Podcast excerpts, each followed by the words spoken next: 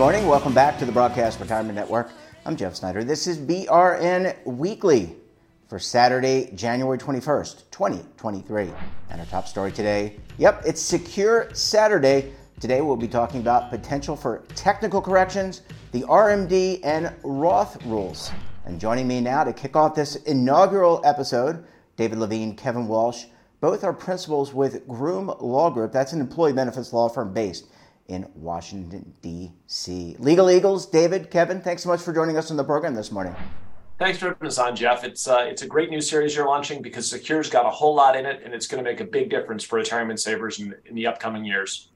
Thanks, Kevin. David, I want to come to you first because I want to ask you, before we get into some of the provisions we're going to talk about this morning, I want to ask you about possible, what are you hearing about possible technical corrections for Secure 2.0?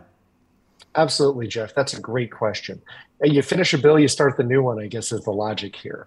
The very basics of this is there are some provisions of Secure 2.0 where people have questions. Who does it apply to? What are the effective dates? Little pieces like that. We could spend a whole bunch of weedy time in the weeds, but the short answer is there are already discussions beginning about how do you clarify certain things, like when does the RMD age that's going to take effect in 10 years apply? Kevin will talk about that, but it's those things. There's a chance, I think Congress has exhausted its firepower for the moment, or energy on retirement for the time being. But there's a real chance that there'll be some little cleanup types of things done in 2023. So that's the basics at this point. All right, Kevin, let's come to you. David teed it up perfectly for you. Let's talk RMDs today. We're going to talk about a couple of the provisions. There are over 90. What do you have for us in terms of, what do we need to know, I should say, if you're a plan sponsor or an individual about required minimum distributions, also known as RMDs. And Jeff, thanks for going there. I mean, I think it's important that we get to brass tacks instead of talking about, pie in the sky, Secure 3.0, Secure 4.0, whatever David Levine wants to talk about here. So I appreciate that we're grounding it in what the changes in the law actually are. So what Secure 2.0 did, though, is it made some significant changes to required minimum distributions.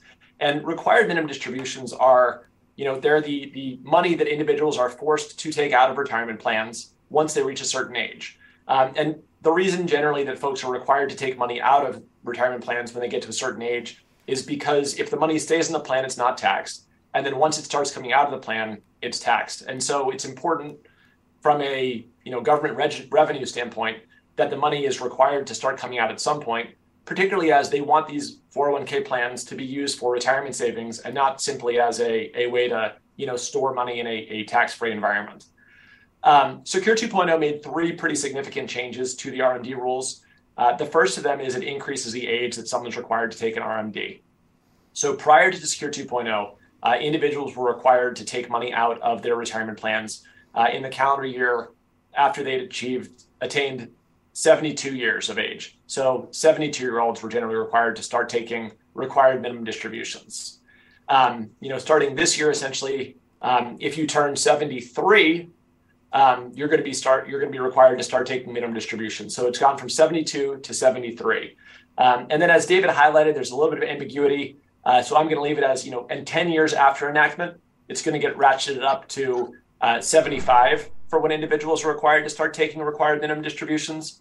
Ultimately, the idea behind increasing the age that someone's required to take minimum distributions is that if someone's if someone has a smaller nest egg, or if someone works longer, requiring someone to start taking money out later, it decreases the likelihood that they're going to run out of money in retirement. So these are positive changes in terms of allowing folks, if you want to take a distribution before then, you can. But if due to your financial situation or due to your work situation, you don't need to take distributions, it allows you to defer to a later date. So I'll very quickly hit on the last two changes because I don't want to use up too much time here. And so what it also does is it enhances the use of commercial annuities when you're taking RMDs. So one of the issues that we've seen around, in-plan annuity offerings and around annuities in general has been, some, not great intersection of the RMD rules and the operation of annuities. And Secure 2.0 makes some changes to go into that. It's kind of complicated, so I don't think we'll go into more detail in this segment. And the last thing that it does is, you know, there's folks who miss taking their required minimum distributions for a variety of reasons, whether they're missing, whether they just didn't realize they needed to take a distribution, or some other reason. And prior to Secure 2.0, there was a 50% excise tax on the missed distribution. Now, with Secure 2.0, that's reduced to 25%, so a smaller tax on people who, you know, forget to take retirement savings out when they're required to take it. And then in some limited circumstances, that you know, excise tax be reduced to 10%. In short, it seems like what Congress is focused on in Secure 2.0 with respect to RMDs was, you know, making sure that people can leave the money in the plan maybe a little bit longer, and, you know, penalizing folks less for failing to take money out and for protecting their nest egg. Well, thanks for that, Kevin. And David, it sounds like this, you talked earlier about possible technical corrections for lack of a more clear term. This is an area where there could be some clarification as well, mm-hmm. in the language and the law. Absolutely. You're spot on, Jeff. All right, David, let's talk a little bit about the Roth provisions, what the Secure Act does to Roth and what that means for employers, employees, all the above, all of us. Great. Well, I'm going to talk about a couple different things very quickly on Roth. First of all, the first bucket is for people between age 60 and 63, there is an increased limit on catch-up contributions at this point. So I want to note that as a side. I'm just going to introduce that because it then comes into Roth, because here's what happens, and that's going to have a lot of interest probably from people. But Congress at this point has changed up how catch-up contributions work going forward. As a revenue raiser, as we've talked many times with you every week when we talk with you as the Legal Eagles, one of the discussions that comes up is Congress tries to find ways, oftentimes, to pay for legislation. One of the ways that they can do generation of revenue is Roth contributions, because Roth money is taxed when it goes in, which is current revenue, but the non-taxability of the Roth and the earnings is usually way in the future. A lot of it's more than 10 years out. So it doesn't get counted for budget purposes. Why is this relevant? In Secure 2.0, there's a revenue raiser in there saying that catch-up contributions need to be done on a Roth basis starting next year. And for people who have in their plans Roth contributions already, they may say, oh, well, that's pretty easy. For people who have Roth, they'll just keep going as Roth as the catch-up and no change. There are still a good number of people who have pre-tax contributions that they do, and then they go pre-tax catch-up. That won't be allowed. So there's a real question with the record keepers about updating systems to make sure people fall over. Plus, you're not required to be Roth catch-up unless you have over $145,000 of income in the prior year. So there's all these sort of like tests and ways to make this operate, to make it work. Similarly, there's the question of so-called spillovers. A good number of plans, and the IRS has blessed this, allow you to make one election where you say, I'm going to elect to defer 60% of my salary or 25% of my salary. And when you hit the regular limit, it automatically spills over into catch-up. The problem is if you're doing pre-tax now and it converts to Roth once you get to catch-up, there will be some systematic things that need to be worked out. So people are immediately diving on this because, as both you and Kevin know, our industry is not one that easily moves on a dime on computer programming. So it's going to take some time. Similarly, this applies across 401k plans, 403b, and 457s. 403b and 457s are often governmental or tax exempt, but Roth is not as widely adopted necessarily in some of these plans. And we have clients who don't have Roth 401k, and that happens. So if they want to keep catch-up starting in 2024, a lot of sponsors who don't have it are going to have to say, do I add Roth everywhere? How am I going to do this? And there's a lot of questions to be resolved. For instance, could you have Roth-only catch-ups? It isn't clear whether you can. But these are things that I know people will be talking to the IRS. I know we'll be talking to the IRS about this. And similarly, it is systems and sponsor side as we look forward. So that's a couple examples right there. Well, gentlemen, we're going to have to leave it there. Great inaugural edition of Secure Saturdays, and we look forward to having you back on the program again very soon. When we come back, we'll take a look at our best segments for the week. You're going to want to stay tuned right here on BRN Weekly.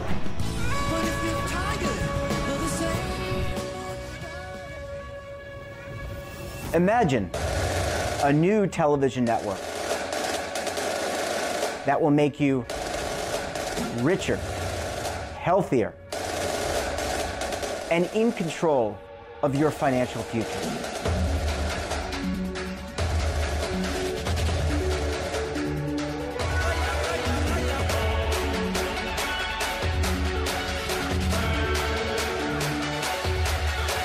This network is for the policewoman in Nashville, Tennessee, the baker in Dubuque, Iowa, the teacher in Lexington, Kentucky. We want to make the idea of savings and retirement culturally relevant. But what do you see as a defining issue of the midterms? Especially for the smaller businesses. I mean, they are the lifeblood of the American economy.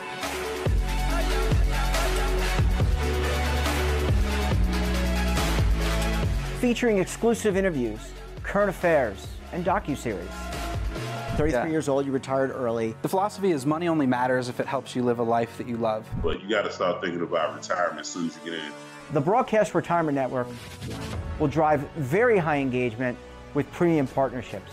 So this isn't retirement and savings for your parents or grandparents. This is for all Americans. And we're going to change the way you think about money.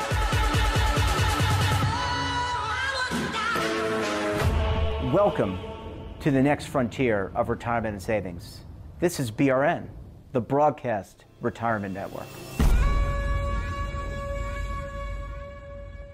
Are you stuck with a low credit score? A credit report and score that's causing you to be denied credit or pay higher interest rates than others for the same things? Then do what Terrence did and called Credit Repaired for your free credit evaluation to help restore your credit. I started thinking about buying a new house, and my score wasn't where I needed it to be. I called and spoke with one of the representatives, and we just had a good conversation, and I liked what he was saying. Just one call for his free credit evaluation was all it took to start back on the track to repairing his credit. I'm seeing the deletions and I'm getting the report, so I know something's being done. It does make a difference to me. All it takes is one call to get started. Credit Repair has given me a second chance to have a better credit score. Don't let a low credit score hold you back another day. Do what Terrence did and make the call for your free credit evaluation. Call 800-819-4152. That's 800-819-4152. Again, 800-819-4152. Welcome back. This week we discussed how social media affects youth's brain development. Let's take a look. Yeah, so what we found is two different trajectories of brain development associated with differences in how often somebody checks social media at a young age. So they were different at the start of the study, which is interesting because that kind of suggests to us that this might be starting even earlier than we were. So kids that were about 12, 13 filled out some surveys indicating how much they check social media a day. And kids that checked more often or more habitually started out lower in their brain's sensitivity to social feedback and increased over time. Which we tracked over a year. So two different brain scans showed increased activation in areas in their brain that were associated with processing of social feedback. And the other group that was moderate to low checking started out higher in social sensitivity and decreased over time. So we saw two different distinct paths of brain development associated with different social media behaviors, brain looking different a year later. And we can't really say what that means yet. We didn't look at any outcomes. That will be a really important direction for future studies. But this is really just showing us that however somebody uses social media or how often they check it might be associated with a different path of brain development. Adolescence is a critical period of brain development. Things are changing. The brain is adapting to its environment to be able to better navigate it. And social information is particularly important in adolescence. It's really important to developmental tasks like identity processing. And so adolescents are wired to value social information above all else and sort of move away from, valuing parents and more into peers, which makes sense because we've seen this for decades and how much adolescents value their friendships and pay attention to stuff going on with their peers. So what we're seeing is kids who are checking social media more often their brains are getting more sensitive to, they're activating more when they're anticipating social feedback. So I guess whatever rewards and punishments, this is something that we, kind of offers a possible explanation for our results, is that looking for likes, comments, whatever they're getting, that's socially rewarding or punishing is sort of causing their brain to become more attuned to that and become more sensitive. The decrease in the other group may be more developmentally normative. But yeah, we're just going to have to do some more studies and further explain that. So we looked at the top three popular social media platforms at the time that we collected the data. So kids endorse most popular Facebook, Instagram, Snapchat, and we added up the number of times that they said that they checked each platform to like a total score of checking social media. So we didn't really focus in on differences between the platforms. And a reason for that is how rapidly technology changes. We want to make sure that we're keep making our research as relevant and generalizable as possible, because platforms fall in and out of favor. Like teens actually are really not using Facebook as much anymore. And this is before TikTok, right? And TikTok is huge. But because we looked at the behavior of social media checking, like how often they looked for an update, we can kind of extend that behavior and consider that, you know, going forward, even though the digital landscape is already super different from when it was when we collected this data. We didn't look at blue light in our study. We focused on the habitual checking behavior. And our research group hasn't looked at blue light specifically. However, in this area of social media research, something that we're seeing come up a lot is just the amount of sleep that teens are getting. And, you know, if they're checking social media a lot, like we didn't account for when that's happening. So like, are they doing it a lot at night? Is it keeping them from going to bed? Are they waking up in the middle of the night and checking it? Because those are all like nuances and variations on the behavior that are probably really important and would result in differences. But that's just something that we would need to study in the future. As far as blue light, like I can't really speak to blue light specifically, but social media and technology can interrupt or influence sleep patterns in a lot of different ways. And so checking, I think, could do that. So looking more specifically at that in the future will be important. And sorry, I was going to say like parents ask a lot of times people will ask me like, what would you tell parents and policymakers or educators? And I think sleep is one of the biggest targets that is like easy to set a limit on, like no, like cutting off phone at bedtime at some point, just so kids, can protect their sleep integrity a little bit. And we also discussed starting to pay down that holiday credit card debt. Let's take a look. I often say credit's a financial tool. Debt can become the financial problem. Credit, when you use it well, can be used to your financial advantage. You can have credit, not carry debt. And that's something people don't think about. So if you have a credit card, and you pay that balance in full each month and you get cash back or discounts on purchases or other incentives, that could be a financial advantage for you. And your credit report and therefore your credit score play a big part in that. Credit scores represent the information in your credit report and the likelihood that you'll repay a debt is agreed. So lenders use credit scores to help them evaluate whether you'll pay them back or not. That's critical because it helps them determine the interest rates they'll charge, the fees that you may have to pay, deposits, those sorts of things with credit arrangements. So having a good credit score will save you money in the long term. It also empowers you to negotiate with your lender. So if you're talking about holiday debt today, if you're carrying holiday debt, you have a credit card with high interest rates. If you have strong credit scores, that empowers you to go back to the lender and say, look, I'll manage my credit well. You can look at my credit history, my credit score show, I'll pay you back. Give me a better interest rate. And they may well do that. So it gives you bargaining power to have a good credit score. It lets you walk into the lender and say, give me what I want because I know I meet the criteria that you have. The average interest rates on credit cards have been creeping up. They're around 17% right now, something like that. If you have good credit scores, it never hurts to ask. You know, even if you don't, never hurts to ask. The worst they'll do is say, no, you need to continue paying on that account.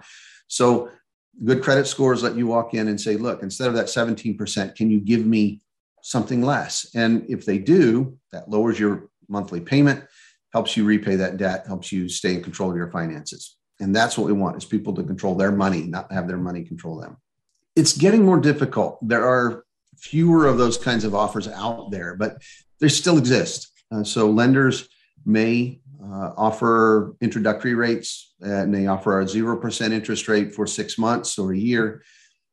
one of the ways you take advantage of that is if you subscribe to, for example, Experian's free services, we will help match you to credit cards that may offer those best rates or better terms for you.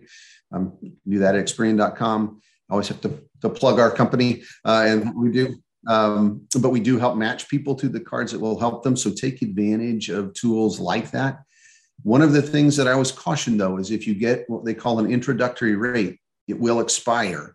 And if you haven't repaid the debt on that card, the interest rate could be accruing, and suddenly you'll face much higher payments and a much higher debt. So if you do transfer your balances, make sure you understand the terms when you do that. When do they have to be paid back? What are the consequences if you don't? If you use that card for other purchases, does that affect that rate? Make sure you always understand the terms of the contract you're agreeing to, but they're out there and could be an advantage. A personal loan typically is an unsecured loan. The idea is you take out a personal loan at a lower interest rate. It's an installment loan rather than a credit card with a revolving account. Pay off your credit card debts, and then you have a lower payment to pay off that installment loan. The risk is that you can be tempted then to use those credit cards because now they have a zero balance. And you have to be sure that you have a plan and that you don't fall victim to that temptation. So if you pay off those accounts with a consolidation loan or a personal loan, pay that loan off, great plan. If you stick to the plan. If you don't and you take on more debt, you'll find yourself in more problems. I would advise talk to an accountant or your financial advisor. Changing your withholding rates, using that refund if you got one to help pay down debts can be another strategy. There are other things you can do as well. Automate mind, get it done. Make sure that you're taking advantage of offers for the best terms and rates.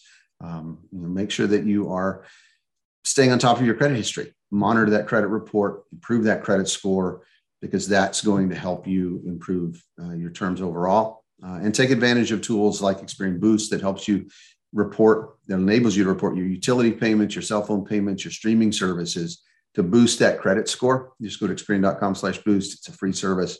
Anything you can do to strengthen your financial health and well-being and what lenders see will help you address those debts that we're facing coming off of the holidays.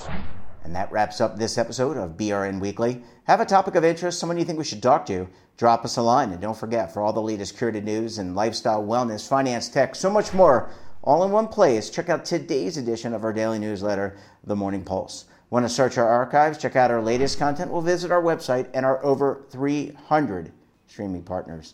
We're back again tomorrow for BRN Sunday. We'll be breaking down the top news for the week and a multitude of topics. Until then, I'm Jeff Snyder. Stay safe, keep on saving, and don't forget, roll with the changes.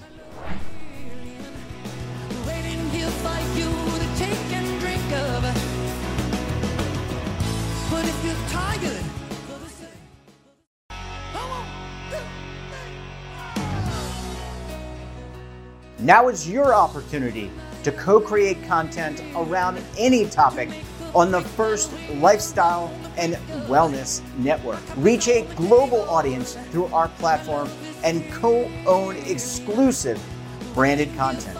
All of our programs are available on demand and also as audio-only podcasts, so you can take us on the go. Broadcast Retirement Network, available anytime, anywhere, and on any device. Tax audits. Tax liens, wage garnishments. Every day we hear stories like this about good folks who are simply struggling to pay their bills. Each of them are living a frightening IRS tax nightmare, and they are afraid it will destroy their lives. I'm a divorced single mom, and my ex-husband left me and the kids with a lot of unpaid bills, including unpaid taxes. I was really starting to show my stress on my kids because the IRS had sent me a letter demanding a huge payment from me. I couldn't afford it. So then the IRS was threatening to garnish my wages. I'm already living paycheck to paycheck. That would have put me over the edge financially. It truly seemed hopeless, but then a friend at work told her to call the tax relief line. The people at the tax relief line, they told me about something called innocent spouse relief. They worked it out so that all of the taxes from my ex are not my problem. I don't know how that works and I don't care. All I care about is that I don't owe the IRS a dime, and they are not going to take my paycheck. Even if it seems hopeless, you should call the number on your screen right now. There is absolutely no cost for the call or the consultation. You are under no obligation. If you are worried that the IRS could garnish your wages, seize your assets, even take your home, call us right now. The Tax Relief Line is here to help you. Now you have a knowledgeable, professional team of tax experts that are ready to negotiate with the IRS and fight for you to save you money. The Tax Relief Line's professionals have successfully negotiated thousands of cases, reducing and sometimes even eliminating the tax debt for their clients. It's very easy to get started. Simply call the number on your screen right now. You don't have to live in fear anymore. The call and the consultation are free.